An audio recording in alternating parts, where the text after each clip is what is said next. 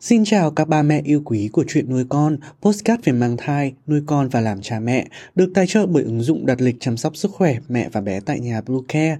Mình là Dylan, hôm nay trong chuyên mục về thai giáo. Trong chuyên mục thai giáo lần này, hãy cùng đi tìm hiểu tất tần tật về thai giáo tháng thứ tư ba mẹ nhé. Chúng mình sẽ trở lại ngay sau đây. Các mẹ hãy tải ngay app Bluecare để đặt lịch tắm bé, điều dưỡng vú em, chăm sóc trẻ sơ sinh, xét nghiệm và điều trị vàng da cho bé tại nhà, nhắc và đặt lịch tiêm chủng. Ngoài ra Bluecare còn cung cấp các dịch vụ xét nghiệm níp lấy mẫu tại nhà, massage mẹ bầu, chăm sóc mẹ sơ sinh, thông tắc tia sữa, hút sữa và rất nhiều dịch vụ y tế khác tại nhà. Truy cập website bluecare.vn hoặc hotline 24 trên 7 098 576 8181 để được tư vấn cụ thể các mẹ nhé. Thai giáo tháng thứ tư, tháng của những âm thanh. Điểm nổi bật nhất khi mẹ thực hiện thai giáo tháng thứ tư chính là âm thanh và trò chuyện cùng con. Bởi từ tháng tư trở đi, đôi tai của bé đã được hoàn thiện và bắt đầu tiếp nhận những âm thanh trong bụng mẹ cũng như môi trường bên ngoài. Từ tuần thai thứ 16, đôi tai của bé đã được hoàn thiện về hình dáng và bắt đầu nhận biết được một số âm thanh gần xung quanh bé như tiếng mạch máu chảy, tiếng dạ dày mẹ hoạt động, tiếng tim đập.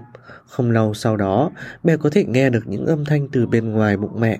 Thai giáo tháng thứ tư, mẹ nên bắt đầu tạo ra một môi trường âm thanh phù hợp cho sự phát triển thính giác của con. Âm thanh đa dạng, phong phú nhưng không quá ồn ào, thời lượng vừa đủ cho con – Âm nhạc và sự trò chuyện của mẹ là hai phần chính trong môi trường âm thanh này. Thai giáo bằng âm nhạc ở giai đoạn tháng thứ tư chỉ là bước khởi đầu để mẹ tạo một thói quen nghe nhạc có chọn lọc khi mang thai.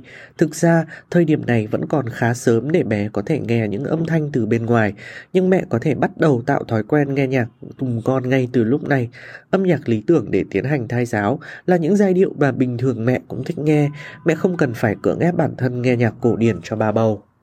Cho đến nay, chưa có bằng chứng khoa học nào chứng minh rằng âm nhạc giúp thai nhi thông minh hơn, nhưng các nghiên cứu lại cho thấy bé có thể cảm nhận được tâm trạng của mẹ. Do đó, mẹ nên chọn những giai điệu mình yêu thích để giúp cho bản thân cảm thấy thật thoải mái. Mỗi ngày, mẹ mở nhạc 2 đến 3 lần, mỗi lần khoảng 20 phút là đủ, không nên kích thích bé quá mức.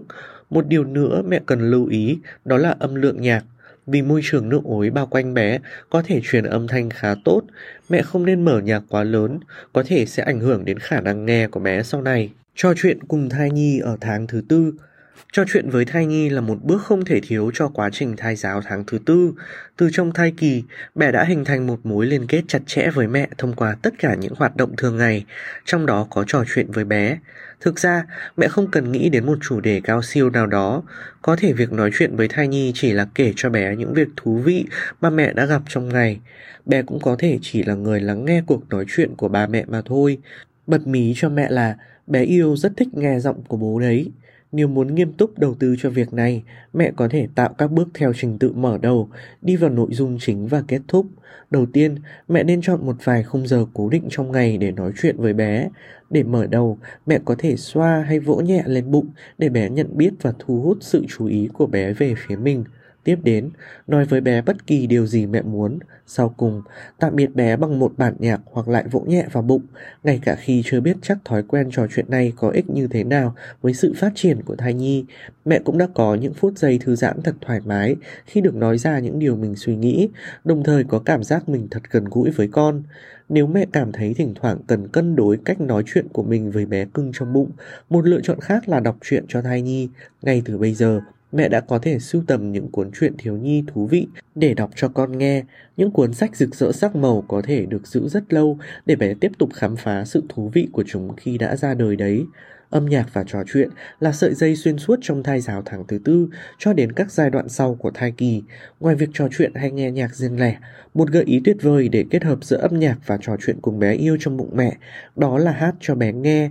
Việc cất cao giọng hát mỗi ngày không chỉ giúp mẹ thư giãn, nó cũng giúp tăng lượng oxy trong cơ thể và mang đến cho bé những giai điệu của chính mẹ.